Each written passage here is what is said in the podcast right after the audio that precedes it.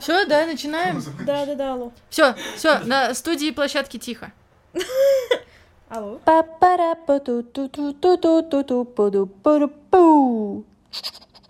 Гайс, всем привет! Это первый выпуск Gossip Guys. Здесь все анонимно, в том числе и мы, поэтому располагайся удобнее и давай говорить о том, о чем люди привыкли молчать. Голоса подкаста я и она. Приятных сплетен, мышонок!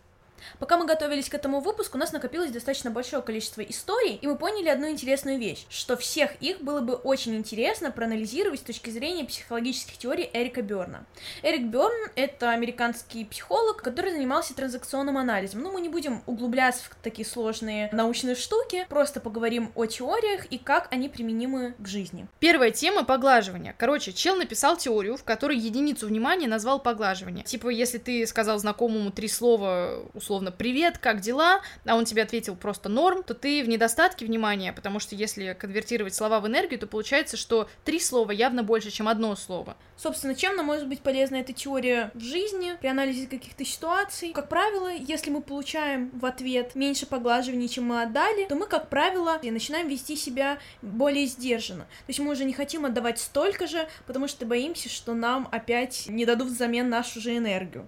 Ну, собственно, с этим и связана моя история, которую я хотела рассказать. Как-то я просто чисто своим наблюдением заметила, что с какими-то знакомыми мне людьми я перестала здороваться. То есть я, условно, иду там по улице на своем районе, я знаю достаточно много разных людей, и если раньше я здоровалась с ними, если я с ними общалась как-то, подходила к ним, даже узнавала, как дела, у нас был такой small talk, то сейчас я понимаю, что я вообще не общаюсь с этими людьми. Вот сегодня я условно даже шла, и я встретила знакомую девочку, я понимаю, что мы даже не обратили друг на друга внимания, хотя и она, и я знаем, что мы друг друга знаем, и даже очень близко общались. И здесь история в том, что наша коммуникация просто со временем начала сходить на нет, потому что если поначалу мы там очень ярко здоровались, узнавали, как у друг друга дела, даже строили какие-то планы, то постепенно, постепенно, видимо, кому-то что-то не додавало, мы становились э, все дальше и дальше друг от друга, и, в принципе, менее интересовали друг друга как личности. Со временем мы просто перестали проявлять друг другу знаки внимания. Таких случаев у меня было много. Например, я перестала дружить в этом году со своей компанией. Не буду называть, откуда они, как их зовут. Просто скажу, что у меня были достаточно близкие друзья, с которыми я ездила много раз в путешествие.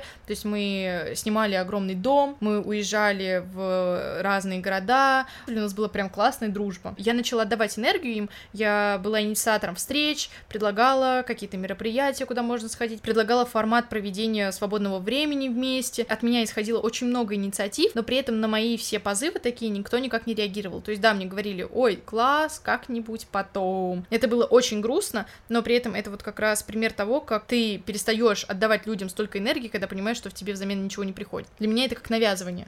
Еще, кстати, можно с другой стороны посмотреть на эту теорию. Например, очень часто у меня бывали ситуации, когда я приходила на мероприятие, и там стояли девушки, которые очень классно выглядели, хотела с ними познакомиться, но они выглядели достаточно недружелюбно и смотрели на тебя сразу как на врага. Не знаю, сталкивалась ли ты с таким или нет, я думаю, да. Да, ты приходишь да, в компанию, да, на тебя смотрит заранее, как на какого-то врага, как на какую-то соперницу. Очень странное состояние, и в этот момент э, у меня было две модели поведения. Сначала я вела себя аналогично, то есть я перенимала их модель поведения и вела себя также недружелюбно. Но потом я поняла, что, вероятно, в какой-то момент они проявили поглаживание к определенным людям, но не получили ничего взамен. И теперь они боятся проявлять эти поглаживания, опять-таки, потому что боятся, что они не получат их в ответ. В таких случаях я подхожу к этим девушкам и делаю им какой-то очень милый, искренний комплимент, и все. Они сразу начинают улыбаться, сразу становятся очень дружелюбными, и ты сразу видишь настоящих их, которые скрывались за маской холодных нетакусек. А, Короче, как-то у меня тоже была история. Я только поступила в университет, я на первом курсе, первый модуль. Мы сидим с девочкой, с которой я только подружилась, и она мне говорит, блин, вот я пообщалась раньше с крутыми ребятами, я вообще в школе была супер королевой, у меня было две подружки, мы как-то шли по коридору, вот мы втроем идем, я по центру, и весь коридор расступается перед нами. Нарисовала картинку лучшего американского фильма вообще, вот школьный фильм, знаешь, да, наверное, про подростков. Да, да, да, да, да. Вот. У нас есть ребята такие в группе, которые, знаешь, такие dead inside, ходят в черный, ты как ты сказала, не такуськи. И, короче, она такая говорит мне, вот, блин, я бы хотела дружить с этой компанией, я бы хотела тусоваться с ними, вот я не понимаю, что изменилось, почему я общаюсь, ну, с другими людьми какими-то. Э, Я достаточно легкий человек, я могу общаться со всеми. И вот она мне это все рассказывает, и каково было мое удивление, когда спустя время она перестала со мной общаться, она перестала общаться с ребятами, Ого. с которыми мы дружили вместе со всеми, и перешла в ту компанию и стала вот как раз-таки вот этой нетакуськой, и от нее вот сходил вот этот вайб, блин, я крутая, мне вообще, ну, не до вас, у меня там свои дела, у меня там свои темы разные, не готова я с вами общаться. И это очень странно, потому что ты вроде как тянешься к человеку, а он э, потом выбирает социальное одобрение и вот социальную крутость чувствовать себя крутым. Не совсем согласна с тем, что у нас есть деление на каст, у нас скорее есть деление на какие-то группировки. Но, кстати, с этим я бы поспорила. Мне кажется, у нас есть конкретный каст. Во всяком случае, в моей жизни они были четко граничащие. То есть я понимала всегда, какой касте принадлежит человек. Ну просто каста — это о том, что есть некая иерархия, и кто-то стоит сверху, а кто-то стоит ниже. И, типа, некоторые касты, условно, ниже других стоят. Я не считаю, что какие-то люди стоят ниже других или выше других. Я считаю, что все люди равны. Но при этом в обществе у нас строится такая пирамида, что да, есть, типа, крутые ребята условно, а есть ребята-ботаники, которые сидят на первой партии, ни с кем не общаются, и они никак не могут коннектиться с крутыми ребятами. Во всяком случае, у меня так было. Каким-то людям проще общаться с другими людьми, не потому что есть в обществе некоторые деления на касты, а потому что все мы люди разные, с разным бэкграундом, с разным воспитанием, ну ладно, хорошо, но во всяком случае, вот я могу рассказать историю про то, как я обычно общаюсь с людьми. Я, например, супер общительный, коммуникабельный человек, то есть мне достаточно легко разговорить любого человека, рассмешить кого угодно. Я могу найти подход к любому человеку, пообщавшись с ним один день. Когда я знакомлюсь и только встречаю нового человека, в первую же очередь я всегда протягиваю руку. Знак того, что я тебя уважаю, привет, все, давай поздороваемся. У нас происходит первый тактильный контакт, я здороваюсь с человеком, и после коммуникации, дискуссии я узнаю человека, и в этот момент я даю человеку понять, теперь я могу считать себя уже своим знакомым. Я теперь тебя проанализировала, я тебя поняла, теперь уже человек, которого я запомню. И, скорее всего, в следующий раз мы с тобой уже сможем поближе еще пообщаться и узнать друг от друга побольше. И в знак этого всего я уже обнимаю этого человека. Это про разные версии и модели поведения людей, и разная коммуникация. Я, например, человек, который любит тактилку, но при этом любит тактилку от близких людей. Мне очень сложно принимать какие-то объятия или поглаживания, не, ну, не касающиеся нашей темы. И поэтому у меня сразу такой триггер, блин, меня трогают, все, нельзя, сейчас опасность будет, сейчас со мной что-нибудь сделают. И мне постоянно становится от этого страшно. И вот это происходит до сих пор, то есть я вот от незнакомых мальчиков каких-то, когда мне приходят, и вот так вот типа, о, привет, обнимают, тянут к себе, я сразу чувствую себя как-то дискомфортно, и мне кажется, что ко мне сразу как-то подкатывает, я такая, ой, не-не-не, такое ну, да, я да, не люблю. это про личные границы, которые у нас у каждого разные. Мне вспомнилась история моего школьного времени, она связана как раз-таки с человеком, который жестко нарушал мои личные границы. Это был э, мой первый опыт романтических отношений, и в какой-то момент человек начал проявлять ко мне тактильность, уже нарушая границы. И я сразу говорила о том, что нет, э, мне это не нравится, давай так делать не будем, мне так неприятно. Я получала в ответ, нет, тебе нравится.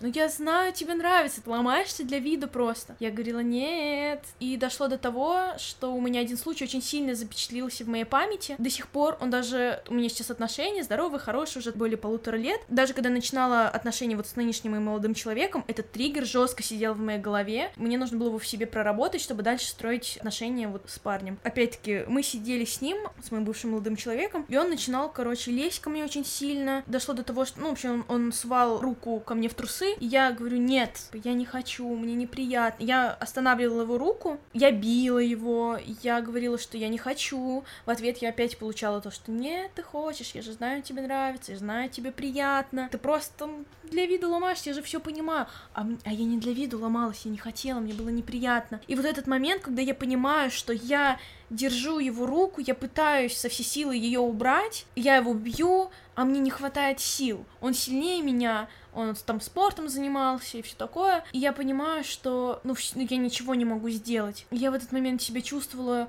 максимально слабой. Мне было очень неприятно, очень мерзко. И человек настолько эмоционально еще на меня повлиял, он внушил как будто бы мне, что это я какая-то не такая. И я думаю, может быть, ну, это же первый мой опыт отношений, может быть, это действительно как бы это нормально, это так и должно быть. И то, что это я какая-то странная, я ненормальная, и он правильно поступает. Сейчас я понимаю, конечно, что это совершенно не так, и что вообще это не прав был он. И когда я начинала отношения вот с новым молодым человеком, я очень сильно боялась проявления любой тактильности, но он был максимально тактичен, то есть он не торопил события, грубо говоря, ни, никогда, но внутри оставался страх, мое нет ничего не будет значить. Ну, потом я, в принципе, спустя время просто проработала это в себе, поняла, что нужно было просто сразу послать этого человека куда подальше, а, но в целом я рада, что это со мной произошло, что я это в себе как-то проработала, я точно теперь знаю, что нужно сходу поводу выстраивать свои границы, и если их нарушают, особенно неоднократно, нужно сразу уходить, сразу прекращать, потому что если человек не понимает,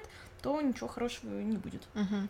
У меня тоже был один случай очень интересный. А, я давно знакома была с одним человеком, мы с ним, ну, не встречались, просто он был, типа, знакомым. Он, по моим меркам, он был достаточно старше меня. И как я пришла к нему на работу, мы пришли с другом, что-то мы с ним стоим, я разговариваю, разговариваю, и я же обычно такой, типа, общительный человек, угу. я могу развеселить, рассмешить, и в один момент он берет и просто хватает меня и начинает сильно прижимать к себе. А для меня это страшно, то есть э, у меня с детством связана угу. история, чуть попозже про нее расскажу. Для меня вот эта вот тактилка, когда она происходит без моего согласия, она недопустима. Сразу, чел, все, это крест до свидания. Если ты не услышал мое слово нет, иди нафиг, все, пока. Я с тобой больше не хочу иметь ничего, раз ты позволяешь себе так вести себя со мной, то пока. И, короче, он меня держит, я ору на весь магазин, чтобы он отпустил меня, он не отпускает, он все еще держит меня крепко и что-то смеется и ржет. Друг тоже параллельно на это просто смотрит, никак не реагирует. Я ору, уже весь магазин поворачивается на нас, смотрит. Я никак не могу вырваться, потому что, ну, он взрослее меня, он сильнее меня, а у меня прям паника. Я чувствую, что у меня все загорает, у меня начинает закипать все не от злости, а от страха. Я его прошу несколько раз, пожалуйста, отпусти меня, пожалуйста, пожалуйста, не надо, не трогай меня, пожалуйста, хватит, все, я не хочу, пожалуйста, мне неприятно. Я прямо орала очень сильно на весь магазин. В итоге никто это не воспринял, ну, потому что, казалось бы, со стороны это, наверное, просто ситуация, человек тебя обнимает.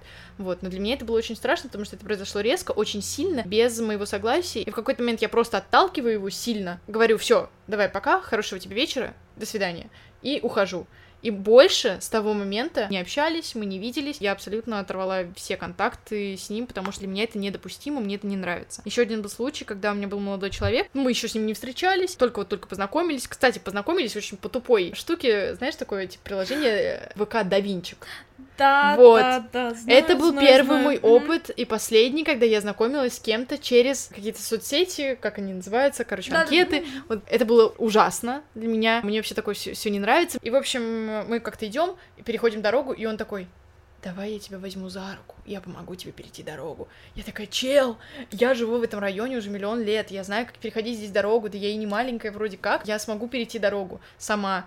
Но Он такой, нет, давай я тебя возьму за руку. И он берет и насильно тянет меня к себе и хватает за руку и держит ее, прям сильно держит. А мне неприятно, мне некомфортно, Конечно. я не могу, когда меня трогают. Потом, спустя время, я понимала, что эта токсилка постоянно продолжается, он постоянно как-то меня начинает трогать, что-то присаживаться к моим ногам. И для меня это сразу триггер, для меня это сразу нет. И я его предупреждала изначально. То есть это вот как ты говорила про выстраивание границ, я изначально, вот мы говорили по телефону, переписывались, я говорила сразу, типа, чел, для меня очень важно, чтобы ты не прикасался ко мне до того момента, пока я не проявлю к тебе какой-то знак того, что ты можешь это сделать. Нельзя, не надо, ни при каком обстоятельстве. Иначе это сразу крест, типа, это будет, ну, плохо. Я не знаю, что произошло со мной в тот момент, когда мы начали с ним общаться, потому что обычно я, правда, очень резко прекращаю, но тут, видимо, мне было некомфортно сказать человеку все пока. Э, Наверное, я посчитала, что эта причина очень странная. Когда мы только встретились, мы гуляем на площадке детской, я села на карусель, берет, садится к моим ногам, держит свои ноги, кладет на мои колени. Я резко отталкиваюсь, карусель, соответственно, ударяет его по голове, он отскакивает, я такая, типа, ты чё, я ж предупреждала? Он такой, конечно. блин, ну просто извини, у меня ноги затекли, я случайно. Я такая, я предупреждала, не надо так делать, не подходи, пожалуйста, вот так делать не надо. То есть для меня это прям доходит до критичных ситуаций, когда я, я готова даже убежать, ударить, но лишь бы меня не трогали до того момента, пока я не соглашусь. Вот я не понимаю мужчин, ну и девушек тоже, но я просто сталкивалась с мужчинами, которые не понимают слова нет. Мне кажется, это еще отчасти влияние кинематографа и вот искусства, когда вот нам, знаешь, какие-то типичные российские мелодрамы, где девушка такая нет, нет, нет, и мужчина такой нет, я же знаю, что ты на самом деле хочешь, ну как у меня на Да, да, ситуация, Это и знаешь, они такие, из да, да, разряда да. я же рыцарь, я смогу взять все в свои руки, я такой крутой, Ну да. типа я буду инициатором, это ты говоришь, что нет, а я буду настойчивым. Да, Девочки да, любят да. настойчивых, ловеласов, вот таких. вот. Да, да, да. Э, Либо вот это вот, а, ты говоришь нет, про- ты просто ломаешься, Да. тебе просто стыдно. Да нет, чел, я просто говорю нет, я не хочу. Мне кажется, это, наверное, еще ну, вот это воспитание, не знаю, плюс вот э, в масс-медиа транслировалось часто. Но сейчас, я думаю, повестка все-таки меняется. Помнишь э, трек такой «Нет, значит нет», Да, который да. выпускали, а, там нижний редактор, да, вроде выпускала? Наверное. Чел, нет, это значит нет. Если Да, я да, да, захочу, да. я скажу, что я хочу, или я не буду говорить нет. Но просто очень странно, если человеку говорят нет несколько раз нет, и он продолжает, это пугает, это страшно, и ты сразу, естественно, у тебя первая мысль, мне надо убежать, я да. не в безопасности. Да, да, да. Конечно. А я потом еще эти люди удивляются, а, а что не так? А что не так? Мы же так хорошо общались. Нет, мы ненормально общались. Да. У меня еще, кстати, э, еще одна история была. Это вот причина, почему я не могу принимать тактильное общение от мальчиков, почему я вообще у меня появился страх мужчин. Это достаточно личная такая история. Я была очень маленькая, я еще ходила в детский садик. Мы с мамой ехали в метро, был час пик. И я до сих пор помню идеально картинку. Желтый вагон, желтый свет, знаешь, старый mm-hmm. вагон, вот этот метро. Я не помню, это либо в Москве, либо в Питере было, но, скорее всего, в Москве. Мы едем, час пик, много людей, и вот освобождается место прямо у самого края, знаешь, там вот диванчики стоят mm-hmm, у самого да, края. Мама садится, получается, ей освобождает на другом ряду. Место противоположно мне, но чуть-чуть подальше меня, то есть, и там между нами люди, и нас не видно друг другу. И, в общем, я сижу, я маленькая, хожу в детский садик, я очень рано научилась читать, в 11 месяцев, поэтому я уже читала комикс. Комикс про Скуби-Ду. Я сижу, читаю, типа, я никого не трогаю, вообще, я не... нормальная ситуация. И тут я помню, как передо мной встает черная фигура какого-то мужчины, и он достает свой половой орган и начинает сувать мне журнал. Какой ужас. А я, ну я маленькая, я не знаю, что это такое вообще, но я понимаю, что мне страшно. И он, Конечно. я отталкиваюсь от него и начинаю вбиваться в соседа, который сидит рядом со мной, а тот спит. Ну, час пик, все устали после работы. И я, получается, отодвигаюсь, а он все настойчивее и настойчивее. Он начинает лезть все больше ко мне в журнал. Прям стоит прям надо мной, и я вижу прям его половой орган. Я маленькая, для меня это вообще осталось психологической травмой. Потом мама меня отозвала, позвала к себе, все, мы вышли из вагона этого и пошли по своим делам. Я маме не, не рассказала об этом, и вот до 17 17, по-моему, лет я вообще не могла никому рассказать. Я очень много раз mm-hmm. пыталась, потому что мне нужно было, чтобы эта ситуация вышла из меня, потому что для меня это было самое жесткое. Вот, то есть мы там как-то сидели с подружкой, и она страдала по своему бывшему, и она такая, давай, блин, возьмем бумажки, сожжем в костре, делаем такой обряд на тему того, чтобы забыть про какие-то негативные ситуации в жизни. Я такая, да, давай. И она такая, вот, все. И она там что-то загадывает, рвет эти бумажки и думает про бывшего. А я стою, я понимаю, что вот эту ситуацию я бы хотела забыть. Вот эту бы ситуацию я хотела бы, чтобы она сгорела и больше никак не касалась меня. И когда мы вот сделали вот этот обряд, мы что-то идем с ней, и она такая, кстати, вот я про вот это вот думала в тот момент, пока сжигала бумажки, а ты про что? И вот у меня язык поворачивается сказать, и я начинаю рассказывать историю, и в какой-то момент я сворачиваю вообще не туда и рассказываю вообще другую историю. И я много раз пыталась рассказать, много кому пыталась рассказать, много кому пыталась открыться, но только в один момент, когда я встретилась со своей близкой тоже подругой, и мы как-то сидели, у нас был такой душевный разговор, и только в этот момент я смогла рассказать, оно вышло из меня со слезами, и после этого я уже постепенно, постепенно mm-hmm. начала по чуть-чуть рассказывать людям. Это ужасная ситуация. К сожалению, таких много ситуаций, когда вот и детям, и в осознанном возрасте такое вот проявляют. То, что ты не могла рассказать, мне кажется, это связано с тем, что у нас, в принципе, вот знаешь, когда к тебе пристают, тебе кажется, что тебя облили грязью, и ты такой... Да, э... есть такой феномен, да, я согласна. Да, да, то, что и ты чувствуешь себя мерзко, себя, как будто бы ты в этом виновата, то есть как будто бы виноват не человек, который проявил психологический, там, эмоциональный, физический вид насилия, а то, что это виноват ты, в том, что ты это, не знаю, допустил, то есть ты чувствуешь себя, как будто тебя облили грязью, как будто это ты мерзкий. Я очень много слышала историй девушек, которым приставали люди в метро в очень такой жестокой форме, и они шли, и им было стыдно. Они идут, и им стыдно стыдно, что к ним там прижимались опять-таки половыми органами, знаешь, такой очень вот ужас, ужас, это просто ужасный. Она чувствует негативные эмоции по отношению к себе, в том числе, и поэтому она не может рассказать. Uh-huh. Вот, не ей не должно быть стыдно, стыдно должно быть человеку, который это сделал. Да, очень много неприятных историй. Я надеюсь, да. что ни у кого такого не будет, ни в каком виде. Это очень сильный отпечаток оставляет, и вот я по сей день пытаюсь с этим справиться. У меня был большой триггер на мужчин, в принципе, но при этом в моем окружении было очень много мальчиков до поры до времени, когда я вдруг не решила поменять это на то, чтобы общаться больше с девочками достаточно знакомых, э, у которых были такие ситуации, и это безумно грустно. Я просто вообще не представляю, это как, ужасно, как у, у, у людей вообще может э, вот в нашем сейчас обществе, в таком социальном обществе возникать вот такой вот феномен. Это отвратительно, это ужасно. Но я считаю, что самый большой, самый ужасный поступок, который может сделать человек, самый ужасный, вот с самыми ужасными людьми в мире, я считаю педофилов. Мне кажется, что даже человека убить как будто не так низко, как вот как можно изнасиловать ребенка? В принципе, как можно человека изнасиловать, да? Еще и ребенок. Вот я слышала истории, где насиловали маленьких девочек, да. где братья их. Причем я смотрела статистику, что там нехилый такой процент изнасилований несовершеннолетних именно со стороны членов семьи. Дяди, тети, братья. Поэтому ребенок не может рассказать, потому что это же вроде как родственник, и он обычно это все так завуалировано, как игра. И это там, это будет наш секретик, угу. или что-то такое. Поэтому очень важно важно с детьми с самого начала сексуально просвещать. Твоим половым органам никто не должен прикасаться, кроме Но тебя. Это тоже стоит делать аккуратно, потому что, знаешь, родители бывают могут переборщить с этим, и человек потом просто, в принципе, по жизни боится всем А, открыться. но это да, я имею в виду вот против твоей воли. Расскажу историю, наверное, ее все слышали. Девочка маленькая, ее насиловал ее дядя, Мгм. и она пыталась маме об этом рассказать, но дело в том, что у них в семье не было принято называть половые органы половыми органами, своими именами. То есть там ни вульва, ни вагина, ни влагалище. Мама всегда называла печенька. Вот, э, типа, пойдем помоем твою печеньку. И когда дочка в слезах приходит к матери, говорит, дядя съел мою печеньку. М, Ну, мама говорит, ну и что, тебе что, жалко? Ну, типа, ну что, ну съел и съел, надо же делиться. И у ребенка диссонанс. Он считает, что значит это нормально, значит нужно делиться. Это про то, что важно с детьми сразу называть половые органы все своими именами, потому что могут происходить вот такие ситуации, когда ребенок жалуется, и вот этот происходит диссонанс, потому что мама думает, что речь идет о лакомстве каком-то, и она действительно говорит, ну не надо жадничать. А у ребенка это проецируется то, что, значит, это нормально, то, что происходило, да, то, что дядик не Мгм. приставал, дотрагивался до такой Не слышала? Нет. Я это слышала, не помню где, какое-то YouTube-шоу, достаточно много там было просмотров, и для меня это был прям шок, откровение. У нас, кстати, вот э, в семье ну, как-то не открыто говорили об этом всем. Вообще э, достаточно скованно. То есть у меня папа достаточно консервативных взглядов. Мама на современная, но просто вот как-то вот у нас э, тема эта проскальзывала очень скупо. Да, у, у меня, Вот. кстати, тоже. Ладно, я думаю, что на этом мы, в принципе, можем заканчивать. Да, согласна, наверное, мы на этом закончим. Очень интересная у нас дискуссия вышла. Спасибо большое за то, что ты был с нами все это время. Мышонок, если у тебя есть какие-то истории, которыми ты бы хотел поделиться, то ты можешь написать их нам в личное сообщение. Ссылочки будут в описании. Мы можем осветить эту историю, все будет анонимно. Да, мы просто порассуждаем, просто пообщаемся и просто, возможно, выскажем свое мнение Да. и придем к какому-то консенсусу. Да, если у тебя есть потребность в том, чтобы высказаться и обсудить эту ситуацию, но ты не знаешь с кем, мы твои друзья, мы все анонимно обсудим вместе. Да. Всё Всем хорошо. спасибо большое за то, что вы были с нами. Я надеюсь, что вам понравилось. Мы будем совершенствоваться и улучшаться. Это наш пилотный выпуск, поэтому дальше будет интересней. Мы готовы рассказывать вам все то, что связано с нами, все то, что, в принципе, касается общества и социума. Спасибо вам еще раз большое. До встречи! До встречи, пока-пока!